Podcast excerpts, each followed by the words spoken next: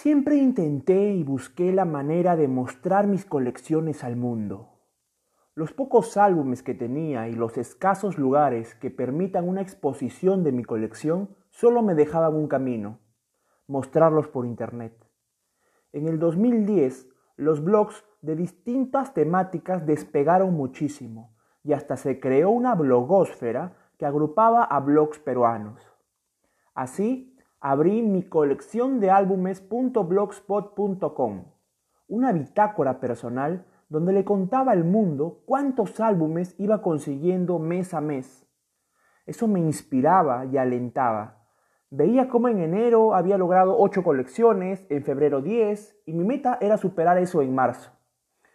Las visitas no tardaron en llegar, y poco a poco, y con mucho esfuerzo y trabajo, el blog fue convirtiéndose en la revista de consulta de los coleccionistas que buscaban enterarse de los álbumes que salían en el Perú. Pues en el blog podían leer una reseña completa, descripción, cantidad de figuritas y hasta nivel de dificultad. En sus mejores épocas, el blog alcanzó cifras jugosas de 5.000 lectores por mes. Para lo que se vivía en el coleccionismo esos años, eran palabras mayores. Por esa razón, no solo llegaban coleccionistas, sino que empezaron a aparecer también periodistas.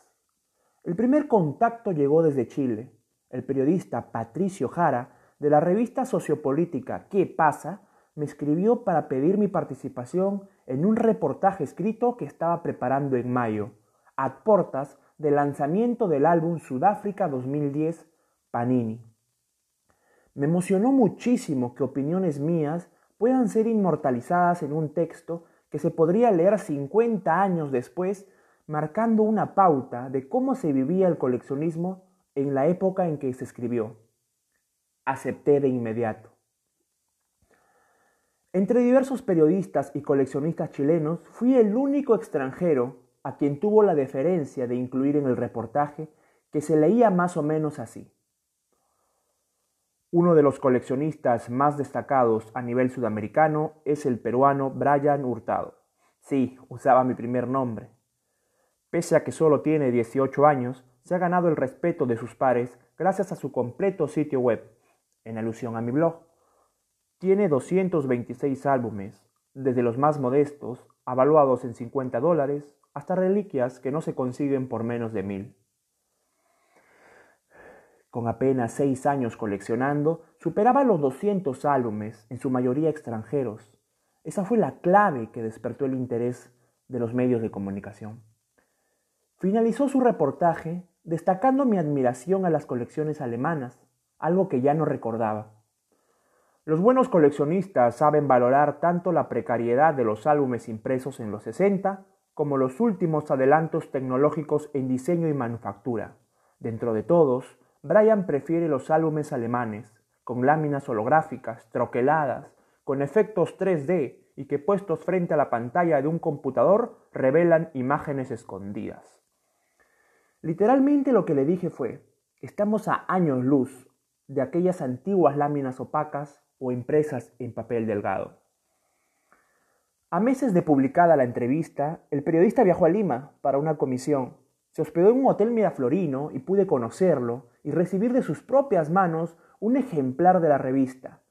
Pude leer después de meses mi nombre y mis opiniones reflejadas en papel. Momento inolvidable.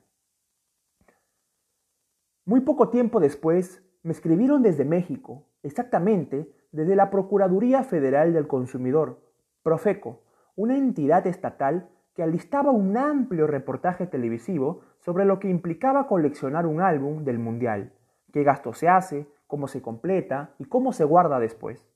Me pasaron las preguntas por email y me llamaron al día siguiente.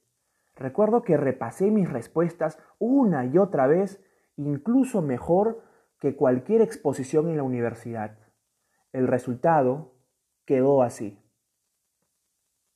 Alrededor de los 5 y 6 años, un niño suele interesarse por las tarjetas y figuras de su película o serie televisiva favorita. A partir de los 9 años y a veces hasta la vida adulta, su afición por coleccionar se amplía. Yo empecé a los 12 años. El pegar la última estampa que completa el álbum es realmente una experiencia maravillosa. En realidad desde muy niño coleccionaba lo que me caía de las manos. Pero ese álbum de la Copa América fue el primero que completé con méritos propios y en parte lo que me incentivó a seguir coleccionando y no parar hasta ahora. He tomado años tomar mi colección, que busco llegar a los 300, sé que luego quedaré los 400 y nunca acabaré. En un futuro yo siempre me veo coleccionando como ahora. No va a cambiar para mí. Tengo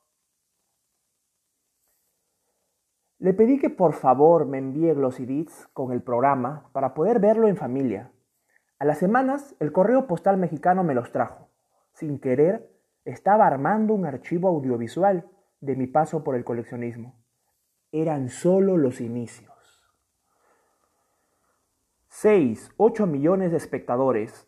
Estas son cifras con las que nunca pudo soñar ningún director teatral o novelista, y menos aún Esquilo, Sófocles o Eurípides, dijo alguna vez el actor y director español Fernando Fernán Gómez sobre la televisión. Si mi voz en un reportaje mexicano y mi opinión en una revista chilena había llegado a mucha gente, ¿a cuántos podría alcanzar en la televisión?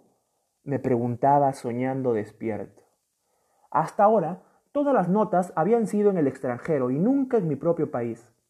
No bajaba los brazos y seguía alimentando el blog, presintiendo el llamado que llegaría demasiado pronto. Mientras pegaba figuritas del álbum del Mundial, me llegó al Hotmail un correo de Ricardo de la Piedra. Richard era productor periodístico del bloque deportivo del noticiero de América Televisión. Había visto el blog, le sorprendía la cantidad de álbumes que tenía a mi edad y como estábamos en pleno mundial, tenía que decorar el bloque con notas relacionadas al fútbol. ¿Mi colección iba a tener minutos en señal abierta en el noticiero más sintonizado del país? No pude dormir esa noche imaginando qué repercusiones podría tener eso. Al día siguiente se lo conté muy efusivo a los chicos del viejo club de coleccionistas. Les comenté que la idea era mencionar al club para que mucha gente se entere de su existencia y quizás se animen a participar con nosotros. Para eso, necesitaba que la nota sea lo más vistosa posible. Mis álbumes internacionales destacaban, pero necesitaba algo más. Máximo no dudó en prestar las camisetas de Buffon y Zidane, protagonistas de la final del Mundial Alemania 2006.